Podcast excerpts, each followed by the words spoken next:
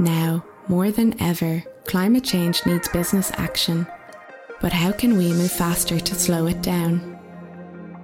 Find out more on ey.com forward slash IE.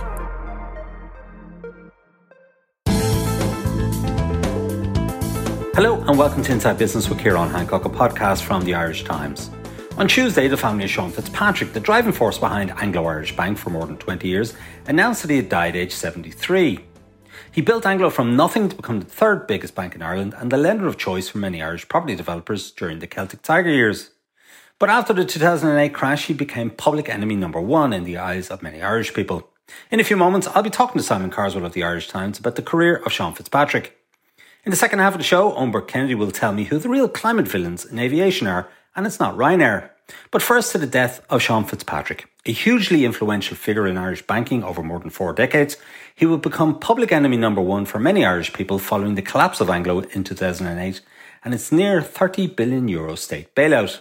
Simon Carswell was finance correspondent of the Irish Times at the time of the banking and property crash, and he joins me now on the line. Simon Carswell, uh, thank you for joining us. Now, you became finance correspondent of the Irish Times, I think, back in 2007, and that's when you would have had your first face to face with Sean Fitzpatrick. And there's an interesting story around it. Tell us about that. Yeah, when I was starting off covering the banking beat for the Irish Times, I just part of that kind of introductory process of getting used to the beat and understanding it a bit better, I contacted all the senior bankers, and amongst them was Sean Fitzpatrick. Uh, so September 2007 when I contacted him. He was kind of keen to stress that he was no longer chief executive. He's moved. He'd moved on to become chairman um, two years previously, and I made the point, well, you know, you you helped establish the bank, you created the bank, essentially the bank that exists now, and it'd be great to get your perspective just on where you see banking at the moment. So we had a cup of coffee around the corner at a coffee shop at the top of Dawson Street, just around the corner from um, the Anglo Irish Bank head office in St Stephen's Green. And it was really interesting. It was actually it was a very good introductory meeting to understand what Anglo viewed themselves as, what what they viewed themselves as within the banking market. And to illustrate a point, what he was talking about this kind of belt and braces approach to lending. He looked across to a building across the road and said, "Well, if you look at that building, um, the businesses inside it are, are, generating cash flow, so that pays the rent and that pays." Uh, the mortgage on the property. But then, if there's something wrong with that, we have the security of the building itself to call in the loan and to, to sell the building. And he said this is a kind of, he was using it as an example really to show how strong and solid uh, Anglo Irish Bank was as as a lender. But as he was talking, I noticed walking up the road is Fintan Drury, who's a non-executive director of the bank, and Fintan, um, a bit of a character, a funny guy, kind of interrupted Sean Fitzpatrick when he was in full flow, and he said, "I'd say there's a lot of shite being talked here," and we all laughed. But I, I thought that the the kind of anecdote and that that moment was kind of said a lot about the bank because while Anglo Irish Bank did have this view that they had this solid and secure lending uh, strategy. In fact, when you tore all the kind of strategy away, they were largely just a property lender. They were they were reliant very much on the property itself, and I kind of it was very much uh, kind of as a conversation and as a moment, kind of emblematic of what was the problem with the bank that there was it, it wasn't really a secure lender as as it thought it was. Yeah, sure. We'll talk about the crash uh, a little later on, but let's talk about Sean Fitzpatrick himself. Who was he? Where did he come from? And how did he get into the position to being one of the most senior bankers and influential business people in Ireland? Well, he's from uh, near Bray in County Wicklow. Um, started off in accountancy, like many bankers do. Worked his way up as a chartered accountant. Um, got involved with a very small lender, a business lender in Dublin called Irish Bank of Commerce. And it, just, it had just had four staff at the time that he joined it. But that bank would go on and merge with two other banks, City of Dublin Bank and Anglo Irish Bank Corporation. And that merged entity, Sean Fitzpatrick took control as chief executive of that combined bank in 1986. And it was a tiny bank at the time. I mean, it was a loan book of about 600,000 euro. It was very, very small. But what he did was he broke the mold in Irish banking to a degree. He saw that there was two banks there. There was a duopoly there of Allied Irish Banks and Bank of Ireland. And he saw that, well, I can create um, a, another option for, for businesses in particular. And he targeted professionals, you know, doctors, dentists, lawyers, accountants, who may have had their own business, their own practice. And he would offer them loans uh, for their business, and in many cases, he'd offer them loans to buy their own buildings, uh, to buy other buildings, to become landlords, and really developed from there. And in a very, very short space of time, really, in, in the world of banking, it went from a loan book of 600,000 in the mid 80s to a loan book of 34 billion by the time he handed over as chief executive to David Drumm in, uh, in 2005. And so that was an extraordinary growth. And it really, the, the bank, Anglo was dismissed by AIB and Bank of Ireland as being something of an upstart. I mean, I remember one time the, uh, one banker said to me that those two banks kind of d- dismissed Anglo as kind of a glorified pawnbroker. But then gradually, those two banks saw what Anglo was doing, this very smart business model of getting close to your customers, agreeing loan approvals very, very quickly, um, and really being at the side and at the shoulder of these business people. And as the property market boomed, the bank boomed. And really, the tide lifted both the bank, the property market tide lifted both the bank and all those customers and made an awful lot of people an awful lot of money. Yeah, and what role did Sean Fitzpatrick play in all of that? How instrumental was was he in that? I suppose a lot of people would have this view that that he drove everything. He was the man uh, of Anglo. Well, I mean, I think it's fair to say that the personality that Sean Fitzpatrick had was very much the personality that Anglo as a bank had. He was very smooth talker, very gregarious, very sociable, very personable. Um, people liked him. People liked being in his company. Um, he knew business people very, very well. Um, he, he was a he was a very keen golfer, and as an example, that culture of golfing, getting out, and being close to your customers was very important. So and it got to the extent that not only did they know their customers so well, that they, the bank themselves, during the boom times in the noughties, the bank would approach developers with potential deals and say, well, I see what you've done here with this building site. I see what you've done here with this project. Why don't we do this together? So they, they got so close to their customers. And I, I spoke to one former bank chairman of, of Anglo who said that in a way, they got too close to their customers. That in a way, the customers were calling the shots. And I think that there's some accuracy in that. The bank did get too close to its customers, but that was a, that that was a product of Sean Fitzpatrick's personality. A lot of the way he operated as a business person and as a banker was very much reflected in how Anglo went about doing their business. Yeah, now we know uh, about the global financial crash in 2008 and Anglo uh, collapsed along with it. But Sean Fitzpatrick had stepped aside as chief executive in 2005, handing over the reins to David Drumm, who was, I think, a surprise candidate, it's fair to say, at the time for, for that role. And I'm just wondering how deep in Anglo were uh, in 2005. And if Sean Fitzpatrick had stayed on as chief executive, would it have made any difference? Could they have withstood the crash that ultimately came? That's a good question. Uh, you know, your kind of counter narrative is to around whether or not things would have been different had Sean Fitzpatrick stayed on. I, I don't think so. Uh, I remember talking to a banker in AIB who said that if you look back at 2004, even if you had pressed stop in 2004, which would have required some kind of benign dictator to, to, to, put, to put the brake on, that it still wouldn't have been enough. Maybe the losses wouldn't have been as great. Maybe the 64 billion bailout would have been 50 billion or 40 billion, and the cost wouldn't have been as great. But I think the trajectory that Sean Fitzpatrick put the bank on was never going to change. Okay, he handed over a bank that was 34 billion loan book and David Drumm supercharged it to 73 in the space of three years. Um, but I think that the direction that the bank was going in under Fitzpatrick really was going, had doomed it to failure in a way. It was so exposed to the property market. Um, I mean, Alan Dukes, the, who later took over as chairman of the bank after it was taken over um, by the state, made a, made a good point he said that they had actually had a very good business loan book, and if they kind of stuck to their knitting on that, they would have been quite a clever bank. And I think there is some truth to that. But the problem is the bank was so overexposed to the property market, to builders, to construction, and a lot of the equity was gone. Like what they would do was they would say, well, we, to a builder, you've got these sites coming on on train. You're going to be selling um, various uh, houses in those developments, there's no need for a deposit on the next one. Let's just roll it from what we have now. So it was kind of a house of cards was built up. There was not enough cash in the system. There was not enough equity built in.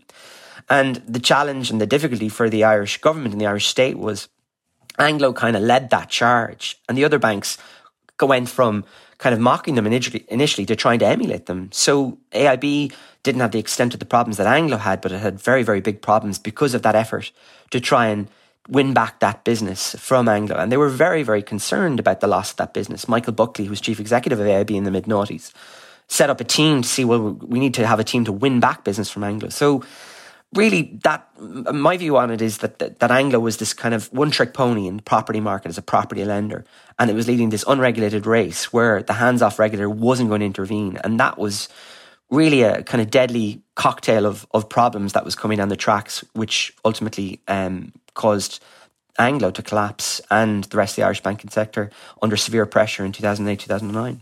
Yeah, now of course we know that Anglo, uh, like the other Irish banks, was was bailed out in 2008. It slipped into nationalisation in 2009. Sean Fitzpatrick was gone by that point. Um, I just wonder what happened to him after that. He kind of became public enemy number one, or maybe number two after David Drumm. I don't know who was one and two, but he was certainly up there, wasn't he? He was. I don't think he helped himself in that that regard. Um, he gave a kind of very um, ill-judged interview with Marian Finucane just days after the bank guarantee, where he he refused to say sorry, and I think that that was a that was a very that was a big mistake because didn't help in, in, in presenting the banking sector in a particular light. He said he he wouldn't say sorry, but he did say thank you, and his point in making that statement was he believed, like many bankers in Ireland at the time, that the problems were an international were international problems. That if Lehman Brothers hadn't collapsed and if the international credit markets hadn't frozen, where the banks were borrowing a lot of their own money to lend on to the likes of the developers, if that hadn't happened, then everything would have been fine. And we know that that's not the case. So to go out on public radio and say that it looked and reflected very, very badly on not just him, but on the wider banking system. Certainly, a lot of fellow bankers are very angry that he and some of the comments he made during that interview. Um, but you're right. I mean, I think it varied between David Drumm and Sean Fitzpatrick about who was public enemy number one. I mean, this isn't just kind of retrospect looking back at um, w- the role that they played, but I do think that the likes of businessman Paul Coulson, who we quoted in the paper today, is saying, you know, it's not fair to lay the blame solely at Sean Fitzpatrick's door for the collapse of Anglo and the wider financial system. And he's correct in that. I mean, Fitzpatrick did play a pivotal role in that, but he's not solely to blame, of course. Yeah, it's interesting. He was very close to Denis O'Brien, and uh, Dermot Desmond paid tribute to him as well. So, a lot of very influential and successful Irish business people still held Sean Fitzpatrick in high regard and were still willing to be seen out, uh, out and about with him uh, post 2008, even though to the public, he, you know, his reputation was was in the gutter. Yeah, I mean, I think that a lot of businessmen, certainly privately, uh, and, and I think in the case of Dermot Desmond and, and Denis O'Brien, publicly came out and were quite supportive of, of, Sean Fitzpatrick. And, you know, it's a complicated history. I mean, I think that if you look back at what Anglo did, they absolutely did give a lot of businesses their start.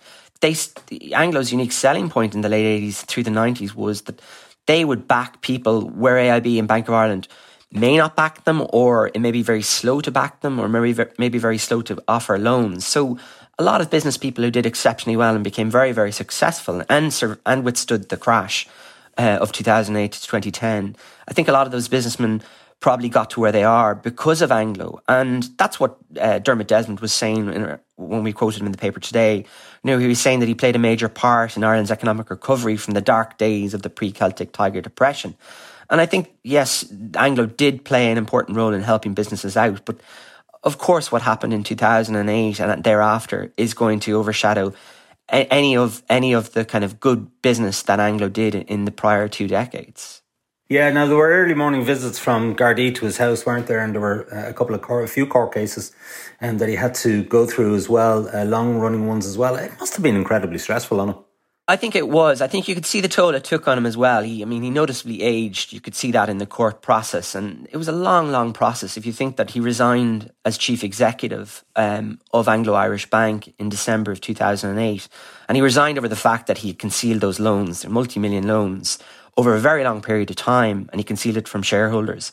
But that the criminal process had not ended, and it ended with him being acquitted. He never, he never was never convicted. He, ne- he never did any jail time or anything it, that process took um, took nine years, which is an extraordinary length of time for someone to have to endure that. Um, and it wasn't just the loans case. He he was also found not guilty of illegally supporting the bank's share price um, in a scheme that involved loans to the ten customers to take out the shareholding that was held by Sean Quinn.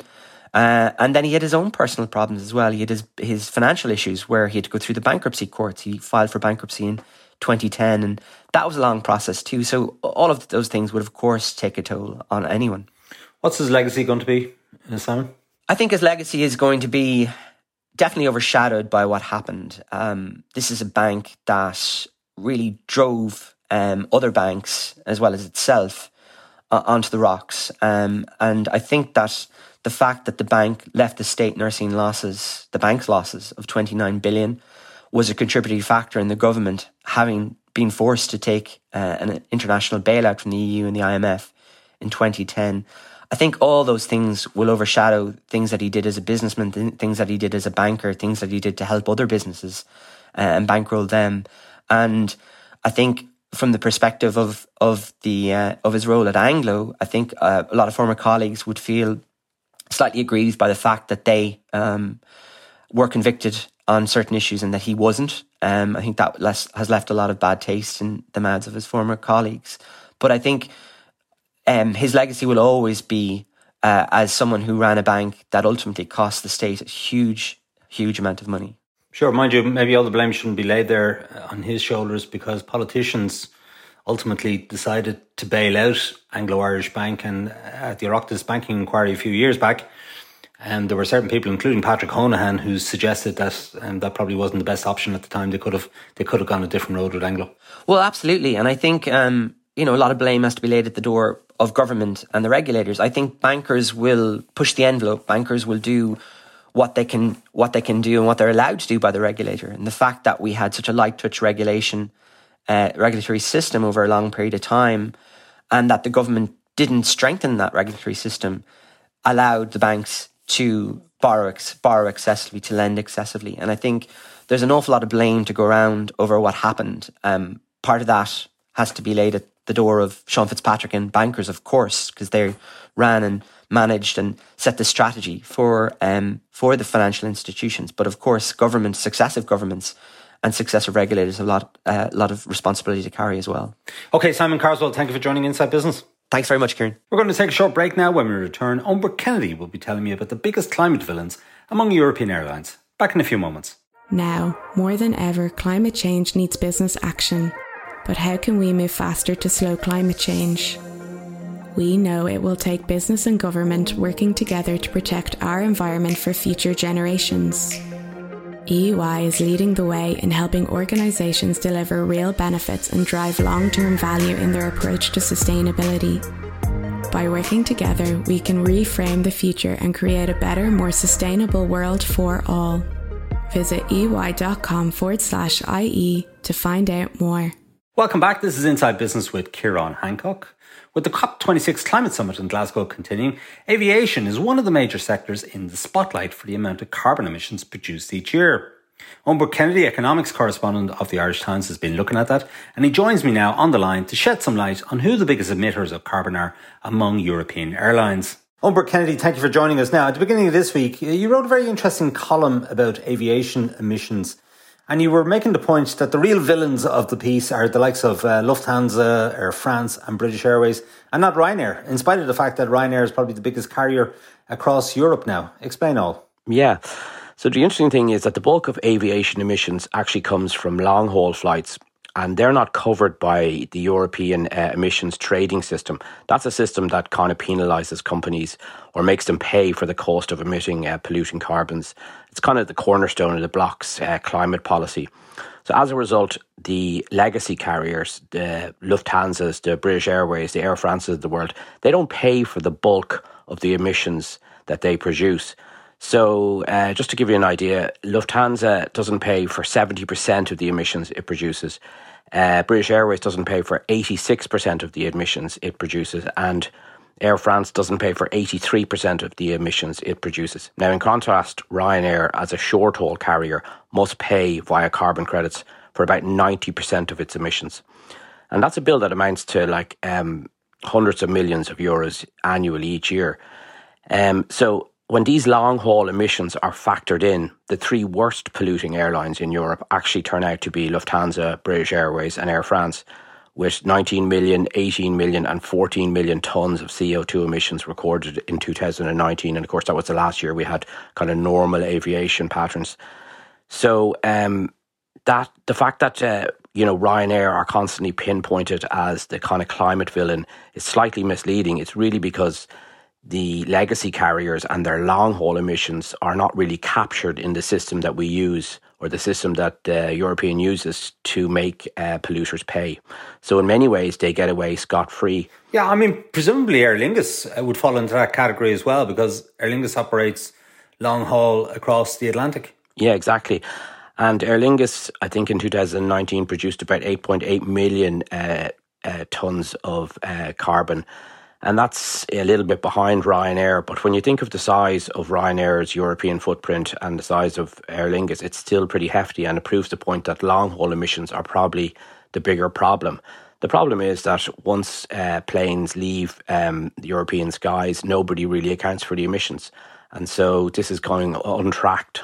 Okay, so it's the fact that they're they're leaving Europe on these long haul flights. Uh, is that the reason why they're not having to pay, or is it simply that they're better at lobbying the EU? Or their national governments perhaps are better at lobbying the EU to turn a blind eye to long haul? Yeah, well, I mean, it's a bit of both. Um, nobody's capturing the emissions or at least charging them for the emissions they produce once they leave European skies. And the ETS system has, Europe has tried on several different occasions to ex, uh, extend the ETS system to long haul aviation, but on each time, industry has lobbied against it and plans have been scuppered. So on both counts, they're kind of getting away with it they're lobbying governments, lobbying the EU, and then there's no kind of buy in from global powers to try and address this issue. Now, mind you, we, we need to reduce emissions, don't we? It's not enough just to pay for the emissions that you're producing. We, we need to actually reduce them if, they're, if we're to uh, save the planet. So, where is aviation at in terms of reducing carbon emissions? How do we go about it? Is it is it down to uh, more efficient aircraft? Is it down to us all taking fewer flights? Is it down to electric aircraft rather than using aviation fuel? How, how are we going to get there? Well, you, have put your finger on, on, the nub of the issue. Uh, there's a concept in economics called the efficiency paradox. And that suggests that, you know, as goods and services become more efficient to produce, we consume more of them.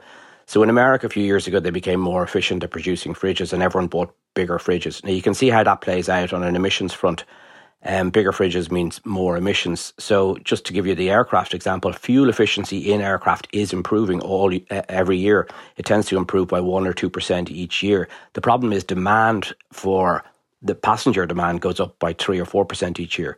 The result then is uh, more emissions, despite having more fuel efficient aircraft. So it comes down to this: we can go so far with technology there's going to have to be a reduction in consumption somewhere along the line. A lot of these equations, aviation, agriculture, um, you know, home heating, transport, all these different things, you know, we can get so far with technology and fuel efficiencies, but at some point we may have to reduce consumption. So, um, you know that that's that's a big issue. You can see that Ryanair is introducing the the new Boeing 737 Max aircraft, and the reason why the airline was so keen to get its order for that new model in, and why the industry as a whole has overlooked the two fatal crashes associated with these aircraft, is that they um, promised to cut fuel and maintenance costs and carry more uh, passengers. So that's a kind of triple win for the aviation industry. Uh, you know, so the, these planes uh, do, do what Ryanair will help Ryanair do what they're best at, which is essentially drive down airfares. But driving down airfares just means we get more passenger demand and we get more emissions. So one of the big initiatives that uh, the EU has, has undertaken is is called EU Refuel, and that's an initiative to try and insist that the um, producers of airline fuel uh, add in more fuel efficient fuel into the mix. So they've got this plan where they would uh, um, force um, fuel uh, suppliers to put in at least 2% of a, a lower emissions or a safer uh, emissions fuel by 2025. Now, that's all well and good, but already IATA, the um, representative body for these legacy carriers have been in Brussels lobbying to make sure that this uh, refuel initiative will only apply to short haul aviation, again, excluding their members and the bulk of the long haul carriers from this more cleaner initiative. And of course, there's no technology needed here. We can uh, adopt this pretty quickly.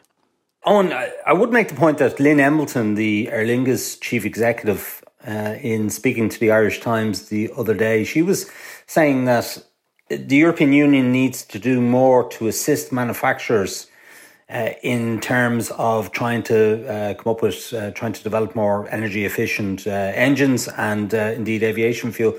And she was saying that the US government is much more proactive uh, in that regard. It actually gives money for research in those areas, whereas in the European Union, we're not doing that. Maybe that's something we need to look at. I'm sure that is something we need to look at. And I'm sure, you know, she has a point. But, you know, it does seem like when you look at, say, you know, um, car manufacturers, they're putting so much money to develop, you know, electric vehicles. I think Volkswagen have a kind of R&D fund of around 65 billion.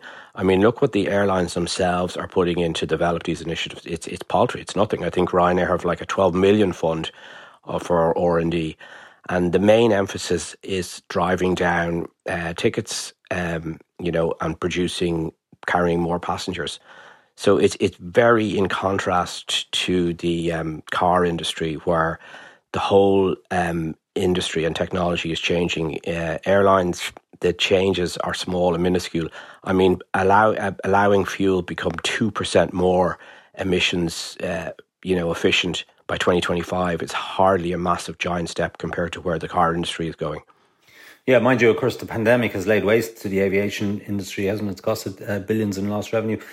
Ireland is a is an island nation, obviously, and we need aviation to get people on and off the island for the most part. Uh, and it's very important in terms of foreign direct investment and tourism. So, how do we as a nation square the circle of reducing emissions on the one hand, um, while continuing to grow tourism and continuing to grow foreign direct investment? That is, uh, you know, the six million dollar question. I, I don't think there is uh, a squaring of that circle. I mean, we do need aviation, you know, for business and especially for tourism, and reducing um, reducing emissions from from aviation is going to be a difficult one to do. Um, electric aircraft seems to be a long way off, so I'd be kind of foolhardy if I was pointing in that direction. Um, at the moment, it seems like producing more fuel, uh, you know, more lower carbon fuels seems to be the way we could actually, you know, keep the level of aircraft in the sky. Right. And what about your cell phone? I mean, you know, as as you sort of look to the future, how many how many flights did you take in 2019 pre-pandemic? And if you look out to next year, what what you know has this whole focus on climate change has it changed your view as to how many flights you should be taking per year? Yeah, well, I think you know um, we're all guilty of, of, of, of, buying cheap food, of buying fast fashion, and uh, who hasn't like um, boasted about getting a cheap airline ticket? So yeah, I'm I'm definitely guilty of uh, partaking in the driving down of airfares that Ryanair seems to have championed. Um, yeah, it's it's a question for all of us. Um, it's a difficult one to answer. All right, uh, Eoin Burke Kennedy, we'll leave it there. Okay, that's it for this week from Inside Business. My thanks to Simon Carswell and Eoin Burke Kennedy. The show was produced by Jennifer Ryan and Suzanne Brennan with JJ Vernon on sound. Thanks also to our sponsor EY for its continued support. Remember, you can get the latest business news straight into your inbox by signing up to our Business Today email at irishtimes.com. And you can also follow the Irish Times business feed on Twitter, LinkedIn, and Facebook each day. I'm Ciarán Hancock. Until next time, take care.